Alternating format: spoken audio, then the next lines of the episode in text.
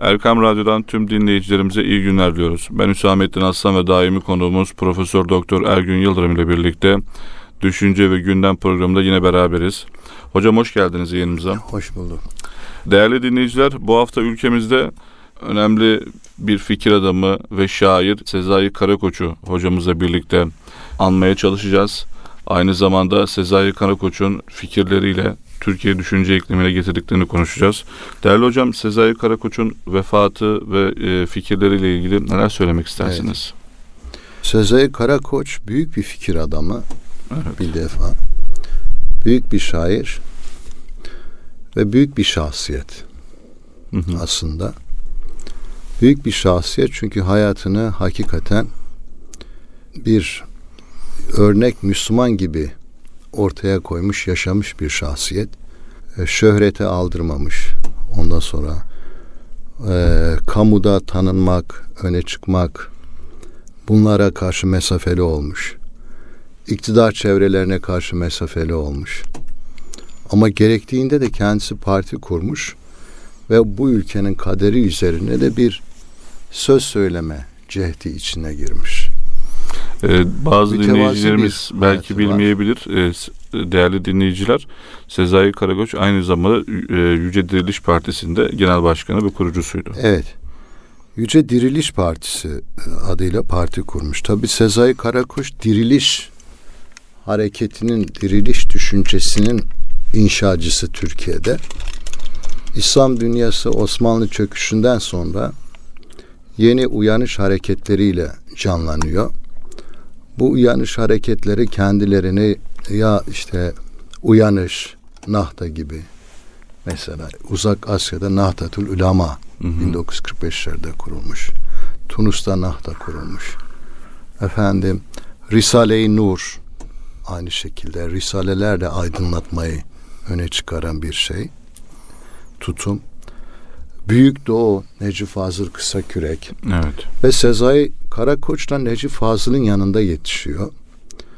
Ama Necip Fazıl'dan farklı bir yönü var. Necip Fazıl daha efendim e, siyasi açıdan da mesela antikomünizm, milliyetçilik, İslam ve Türk sentezi, Türk ve İslam sentezi gibi tutumları da var. Sezai Karakoç'ta bu yok. Sezai Karakoç'ta İslam milleti söylemi çok merkezi bir söylem. Hı hı. İslam milleti kavramını çok e, özenle kullanıyor. Hatta 2010 yılında çok yapılmış uzun bir röportaj var. Akşam onu okudum. Orada da yine İslam milletini vurguluyor. Sezai Karakoç hem e, yaşadığı Türkiye coğrafyasını düşünüyor hem de Orta Doğu'yu düşünüyor. Aslında dirilişi ve İslam milletini daha çok Orta Doğu içinde konumlanarak dile getiren bir perspektifi var. Evet. Mesela çıkış yolu 1, 2, 3 diye bir seri olarak konuşmalarını bastırdı. Yüce Diriliş Partisi'nin yaptığı konuşmalar birer manifesto. Bunları bastırdı. Bunları okuduğumuzda Orta Doğu'yu, Anadolu'yu işte kapsayan bir medeniyet havzası olarak tahayyül ediyor ve buna geleceğe ilişkin de yine bir medeniyet perspektifiyle bu havzayı düzenlemek istiyor, ıslah etmek istiyor. Sezai Karakoç o nedenle mesela efendim Uzak Asya'yı da efendim Akde şeyi de Afrika'yı da Kafkasya'yı da Balkanları da içine alan bir medeniyet tasavvuru genişliğini değil de daha çok Orta Doğu bizim Türkiye'nin merkezde olduğu böyle bir medeniyet tasavvuruna sahip. Evet. Ama Türkiye'de medeniyet tasavvurunu etkili bir biçimde gündeme getiren ya yani bir şahsiyet 19. yüzyılda Osmanlı aydınlarının bir medeniyetçilik, bir medeniyet tez arayışı var. Hı hı. Eleştirileri var, önerileri var. Fakat bunu günümüzde daha etkili bir biçimde ortaya koyan bir edebi temelle, bir efendim İslam düşüncesi temeliyle ortaya koyan şahsiyet Sezai Karakoç olmuştur. Evet. Yani diyelim Yusuf Kaplan arkadaşımız da medeniyeti çok gündeme getiriyor. Medeniyet tasavvuru diyor. Bunun e, daha önce Ahmet Davutoğlu medeniyeti Türkiye'de derslerinde işledi bilim ve sanatta. Fakat bunu bunlardan önce ilk defa gündeme getiren İslam düşüncesiyle temellendiren bir perspektif ortaya koyan şahsiyet Sezai Karakoç'tur. Bu açıdan da önemli bir birisidir. Hem eleştirilerde bulunan hem de önerilerde bulunan bir fikir adamı. Evet. Diriliş dedik ki Osmanlı sonrası dönemde mesela Bağız Bağız da diriliş demek. Arap nasyonal sosyalizmi çerçevesinde diriliş perspektifi ortaya konur. Daha çok Arap milliyetçiliği çerçevesinde bu diriliş yaklaşımı ileri sürülür. Ama Sezai Karakoç öyle değil. O Türk milliyetçiliği temelinde, Arap milliyetçiliği temelinde vesaire ortaya koymaz. O İslam düşüncesi temelinde ortaya koyar. Hı hı. Dirilişi bu çerçevesinde aslında yeniden doğuşu ifade ediyor. Nurettin Topçu da İslam Rönesansı'ndan bahseder. Sezai Karakoç e, Rönesans demez, bunun yerine diriliş der aslında. Dirilmek, doğuş, yakın anlamlar taşıyor bunlar. E, neden diriliş? Çünkü İslam dünyası işte Akiflerin de söylediği gibi, Bediüzzaman'da söylediği gibi gerileme, fukara, cehalet, yenilgi, büyük bir imparatorluğunu kaybetmiş, büyük bir siyasi merkez ortadan kalkmış, ondan sonra parçalanmış, dağılmış. Oysa bir dönem çok büyük bir e, cemiyete sahipti, büyük bir cemiyetti, büyük bir ümmetti. Bilimde de, teknolojide de, me, medenilikte de dünyaya yön veren bir e, yapıydı. Bu oradan buraya gelince bu bizim hem aydınlarımızı sarstı ve sarsılan kimileri tümüyle umutsuzluğa düştü ve batıya teslim oldu. Evet. Yani bu Sezai Karakoç'un masal şiirinde simgelediği gibi oğullarını bu medeniyet batıya kaptırdı. Ama Sezai Karakoç son oğul olarak kurban olmuyor. Diri, dirilişi gündeme getiriyor. Umudu evet. gündeme getiriyor. Bu çok büyük bir şey. Bir şahsiyetin, bir aydının bu kadar sarsıntıya rağmen inanarak, umutla dirilişi önermesi, ayağa kalkmayı önermesi, var olmayı önermesi ve İslam milleti perspektifiyle bunu sunması çok değerli bir şey, çok anlamlı bir şey, çok önemli bir şey. Türkiye'de Sezai Karakoç'un diriliş düşüncesi etrafında birçok insan yetişti aslında. Yani aydınlar yetişti. Onun etrafında diyelim büyük bir kalabalık oluşmadı belki. Zaten fikir hareketlerin etrafında büyük kalabalıklar oluşmaz. Evet.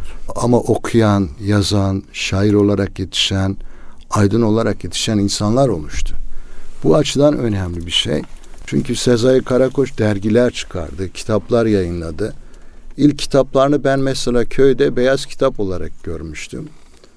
Yani bana soğuk gelmişti. Beyaz kitap ne bu çok değişik ama falan okumaya çalıştım. Önce anlamadım. Daha sonra mesela onun bazı kitapları çok çarpıcı. Yitik Cennet bunlardan birisi. Evet. Çok etkilenmiştim. Yitik Cennet aslında bence kısası Enbiya geleneğinin devamıdır. Hı hı. Ve şey de öyledir aslında. İbn Arabi'nin fususu da öyledir hususa baktığınız zaman peygamberler üzerinden giderek anlatır yani. Ontoloji yapar ama ontolojiyi de peygamberler üzerinden giderek yapar. Varlığı peygamberler üzerinden giderek anlatır. Kısası en, enbiya geleneği de böyledir yani aslında. Peygamberleri anlatırlar, peygamberi anlatırlar. Onlar daha yalın bir dil kullanırlar. Fakat şeyde de bu böyle. Sezai Karakoç'ta da kısası enbiya dili var edebiyat dili var, etkileyici bir dil var, hikayeleme dili var. Zaten büyük bir edebiyatçı, büyük bir şair ve e, öykü, e, hikaye yazarı aynı şekilde. Bu nedenle Yitik Cennet'i okuduğunuz zaman peygamberler tarihini okursunuz. Yani 30 cilt peygamberler tarihini okursunuz. O Yitik Cennet'teki ruhu bulamazsınız. Yitik Cennet küçük bir kitap o küçük kitap yani böyle 200 sayfa falan da değil yani. Daha şu an tam sayfasını hatırlamıyorum. Daha küçük bir kitap. Ama orada okuduğunuz peygamberler tarihi size tarihi bir bilinç kazandırır. Evet. Peygamber merkezi bir tarih bilinci, bir tarih ruhuna sahip olursunuz. Bir heyecan verir, bir şevk verir, bir anlam verir size. Aslında sadece bir şey öğrenmiyorsunuz. Öğrendiğiniz şeyle dönüşüyorsunuz orada. Bu açıdan önemli bir kitap. Ondan sonra e, benzer kitapları var böyle. Mesela Hızır'la 40 saat aynı şekilde şiir. Yine bizim geleneğimizde Hızır, Hızır anlatısı, Hızır kıssası üzerinde çok durulmuş bir mesele. Bir Kur'an kıssası adı Hızır geçmiyor ama İslam alimleri bunun Hızır olduğu üzerinde ittifak ediyorlar. O da Hızır'la 40 saat kendisi Hızır'la beraber oluyor. Yani peygamber Hızır'la beraber olmuş. Bir de kendin Hızır'la beraber olursa nasıl olur? Aslında Allah peygamberle anlattığı şey bizimle de beraber olmamızı bir yönüyle ibret almamızı istiyor. Yani durup dururken onu anlatmıyor. e, Sezai Karakoç tabi İslam tarihinden, İslam düşüncesinden, Kur'an'dan, İslam kültüründen çok feyizlenen bir insan. Ama bunu olduğu gibi anlatan birisi değil. Bunu kendi neşvesiyle yeniden yapılandırarak çağdaş insanın idrakine sunan birisi. Evet. Bu açıdan önemli. Çağdaş insanın idrakine sunarken de böyle özellikle edebiyat, düşünce, geleneği açısından baktığımız zaman modernistleşen birisi de değil Sezai Karakoç. Modernizme karşı da mesafe içinde. Kendisi İslam düşünce geleneği içinde gören, İslam medeniyeti içinde gören birisi. Onun devamı, onun son evladı olarak kendisini algılayan birisi. Ona göre de bu konuları dönüştürerek yani bugünkü insan anlayacağı biçimde işte kısası enbiya diyelim e, e, Yitik Cennet'te anlatıyorsa işte Hızır'ı Hızır'la 40 saatte anlatıyor. Buna benzer eserler veriyor. Peygamberi şiirle anlatıyor. Peygamberle ilgili şiirini okuduğunuz zaman değil mi? Evet. Yani orada e, naat vardır aslında. Hı hı. Hani İslam geleneğinde Allah'a yakarışlara münacat deniliyor. Münacatlar var. E, bir de efendim naatlar var. Peygambere yüceltme, peygamberle ilgili efendim anlatı. Şey Sezai Karakoç'un yaptığı da bu. Sezai Karakoç'un tabi yaşadığı bu e, genel İslam düşüncesiyle ilgisi kadar içinde yaşadığı e, tarihsel dönem de önemli. Mesela hocam? Yani 1960'lar, 1970'ler bu tarihsel dönem içinde düşüncesi şekillenmiş bir şahsiyettir. Yani ülkedeki sağ ve sol Ee, kutuplaşmanın yüksek evet, olduğu. sağ ve sol kutuplaşma yüksek. İslamcılık düşüncesinin soğuk savaş etkilerinin olduğu bir tarihsel dönem. Hı hı. Mesela devrimci anlayış savunulur. İslam düşüncesi bu dönemde. Arap ülkelerinde de böyle, Türkiye'de de böyle. İnkılap, İslam inkılabı, İslam devrimi söylemi vardır. Sezai Karakoç'ta da devrim söylemi vardır. Bu tarihsel dönemin bıraktığı bir etki aslında. Bugünden baktığın zaman bunun üzerinde mesela daha eleştirel durmamız gerekir. Yani İslam devrim anlayışı e, İran'da gördük. Bu Şii geleneğinde somutlaştı. Sudan'da gördük. Bazı ülkelerde karşılaştık. İslam düşünce geleneğine çok oturan bir yaklaşım değil devrim. Daha çok İslam e, düşüncesinde ıslah vardır, tecdit vardır, ihya vardır mesela. Hı. Soğuk Savaş'ın tarihsel döneminde yaşayan İslamcı entelektüeller bundan çok etkileniyorlar. Sezai Bey de bundan etkileniyor. Ama genel anlamda baktığımızda hakikaten Sezai Karakoç diriliş fikriyatıyla Türkiye'ye önemli bir miras bırakmıştır. Gençlerin hala okuyup kana kana ondan e, içip o fikirden içip kendilerine anlam verebilecekleri bir yol ortaya koymuştur. Bundan dolayı da kendisine yine Allah'tan rahmet diliyoruz. Mirası canlanarak devam etsin. Diriliş yeni dirilişlere yol açsın. İnşallah diyelim. Hocam çok teşekkür ederim rahmetli Sezai Karakoç'la ilgili yapmış olduğunuz değerlendirme için. Değerli dinleyiciler programımıza kısa bir ara veriyoruz. Aradan sonra programımıza kaldığımız yerde ve yeni bir konuyla devam edeceğiz. Buluşma noktamız Erkan Radyo. Değerli dinleyiciler, Programımıza kaldığımız yerden devam ediyoruz. Birinci bölümde rahmetli Sezai Karakoç düşüncesi, fikirlerini değerlendirdik. İkinci bölümde ise birazcık daha farklı bir konu olan Türkiye'nin sekülerleşmesi ve Türkiye'de dünyevileşen hayatın etkisi e, noktasında e, değerli hocamız Ergün Yıldırım'ın görüşlerini alacağız. Hocam e, hiç böyle çetrefilli lafı da dolandırmadan sormak isterim. Türkiye sekülerleşiyor mu hocam? Dünyevileşmenin artması Evet. ya da azalması ile ilgili neler söylemek istersiniz? Şimdi sekülerleşme kavramını bugün daha çok modern dönemdeki dünyevileşme için kullanıyoruz. Hı hı.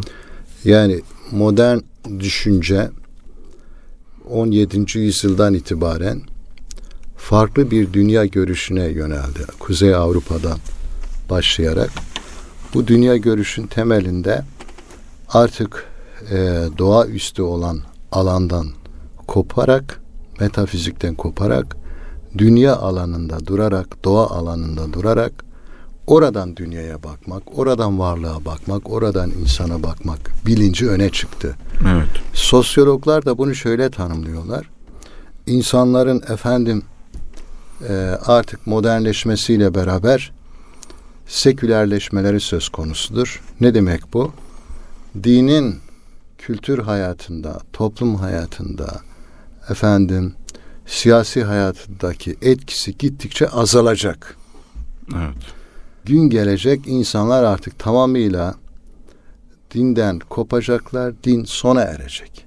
Sekülerleşme ilerlemeyle beraber artacak ve sonuçta tamamen dinin toplumdaki, siyasetteki, insan hayatındaki, kültürdeki etkisi ortadan kalkacak. Yani laiklikle Böyle bir özdeşleşen ama laiklikle aynı şey olmayan bir konudan bahsediyoruz sevgili Şimdi bu dinleyiciler. Türkiye'de kafa karıştırıcı bir şey. Laicity Fransızlar, Fransızca bir kelimedir. Evet. Fransızların kullandığı bir kavramdır. Sekülerleşme Anglo-Sakson geleneğin kullandığı bir kavramdır. Değişmiyor aslında. Ama Türkiye'ye bunu taşırken insanlar laiklik diyor. Daha çok efendim din ve devlet ilişkilerinin tanımlanması ile ilgilidir. Sekülerleşme de daha geniş bir kavramdır. Bunu biz tanımlıyoruz. Bilimsel bir değeri yok bunun. Laiklik Fransızcadır. Sekülerity, sekülerizm vesaire bunlar da İngilizce kavramlardır. Anglo-Sakson geleneği anlatıyor. Tabii ki Fransız sekülerliği yani laikliği farklı. Anglo-Sakson'u farklı ama sonuçta ikisinde de dediğim şey öne çıkıyor.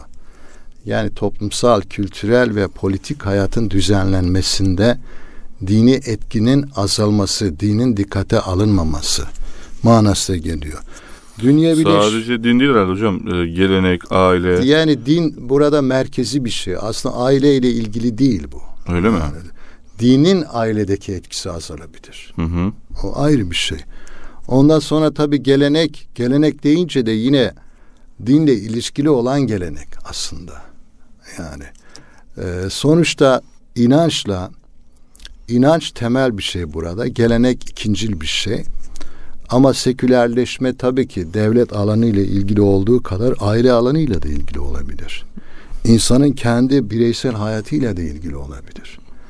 Efendim kentin düzenlenmesi, kentin sekülerleşmesi de söz konusu olabilir. Bu bağlamda kentin diyelim eskiden mabetler merkezdeydi. İnsanlar daha çok mabetlerle ilişkili olarak hayatlarını gündelik zamanlarını tanımlarlardı.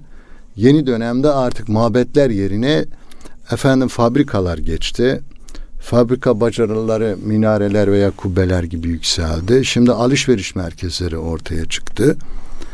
Dolayısıyla kentler de sekülerleşti şeylerin kentlerde mabetlerin görünürlüğü gittikçe ortadan kalkmaya başladı. Yani mesela Ankara seküler bir kent olarak inşa ediliyor. evet. 1928'den sonra Avrupa'dan mimarlar getiriliyor ve deniyor ki bundan sonra artık din, gelenek vesaire bu mimari kullanılmayacak. Bu mimariden çıkın. Hı hı. Tamamıyla modern ve inşa edilen binalar var, caddeler var. Ama cami yok bir tane. Cami inşa edilmiyor. Mabet inşa edilmiyor bak. Yani rahmetli Özal'ın Kocatepe Rahmet- Camii inşasına kadar e, şey yok. Özal şimdi Türkiye'de sekülerleşme var.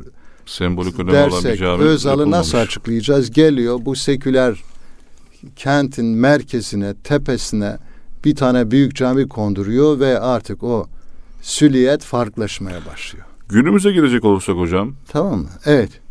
Günümüze gelecek olursak şu var. Yani hem bir sekülerleşme var hem de sekülerleşme var. Nasıl yani? Peter Berger 1970'lere kadar önemli bir sosyolog. Ben çok yararlanıyorum. Evet. Büyük bir sosyolog. 1970'lere de diyor ki sekülerleşme ile birlikte din artık sona erecek. Sekülerleşmeyi ciddi anlamda ilk defa araştıran sosyologların başına geliyor. Hmm. Daha sonra 94 yılında bir makale yazıyor. Diyor ki desekülerleşme var artık. Yani sekülerleşmenin dışına çıkma söz konusudur diyor. Efendim diyor İran devrimi oldu. Latin Amerika ülkelerinde din adamları bazı hareketlere öncülük yaptı. Kurtuluş teorisi. Efendim çeşitli örnekler veriyor. E bir, bir de düşün, şeyi düşün tabii ki e, küreselleşmeyle Berlin Duvarı'nın yıkılması, Sovyetler Birliği'nin çökmesiyle Ortodoks kimliği Rusya'da yeniden yükseldi.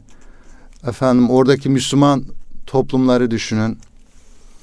Kazaklar, Tatarlar, Türkler, Çeçenler bu Müslüman topluluklar yeniden kendi kimliklerine yönelmeye başladılar. Yeniden camiler yapılmaya başlandı. Yeniden tekkeler inşa edilmeye başladı. Şeyde Buhara'ya yakın olan Nakşibend'in tekkesine gittik. Bir sene önce insanlar dolup taşıyor hala. Evet. Bugün İstanbul'a Eyüp Sultan Camisi'ne gidin veya Yuşa Hazretlerinin tepesine gidin. İnsanlar türbelere gelip gidiyorlar, dolup taşıyorlar. Turistik anlamda gelip gidenler de var. Turist yani seyrediyor. Aa ne kadar ilginç, ne kadar bilmem ne. Ee, bu amaçla gelip gidenler değil. Hakikaten orada dua okumaya gelenler. Orada efendim manevi olarak haz alanlar. Orada dini bilinci canlandıranlar, dini hissiyatla dolup taşanlar da var.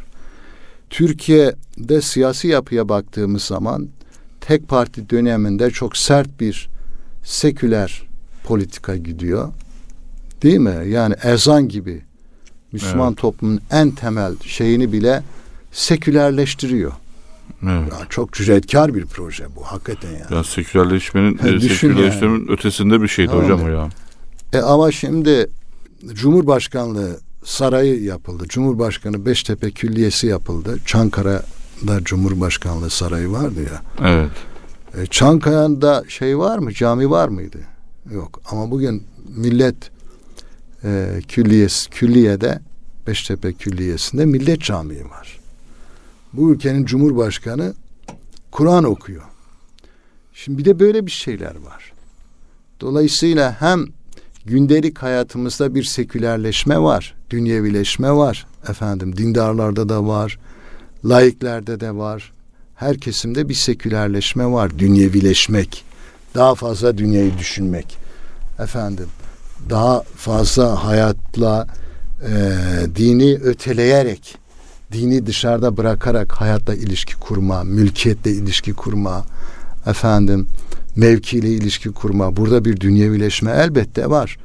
Fakat öte yandan dediğim gibi e, hala Türk toplumunun yüzde 85'i den fazlası hem dini nikah yapıyor hem resmi nikah yapıyor. Evet. Resmi nikah ve dini nikahın birlikte yapılması sekülerleşme ve desekülerleşmenin beraber gittiğini anlatıyor. Hmm. Yani görünürde bir seküler hayat var ama arka planda insanlar e, yine Evet. dini aidiyetlerinde bir şekilde Tabii. günümüze kadar yaşamaya ya da getirmeye çalışıyor. Tabii böyle bir mücadele de var. Böyle bir cehd de var yani. Hı hı. Ee, o nedenle Peki siz bu bağlamda e, yani hem e, devletin, hükümetin sekülerleşmesinden e, kısmen değindiniz hem de toplumun sekülerleşmesinden.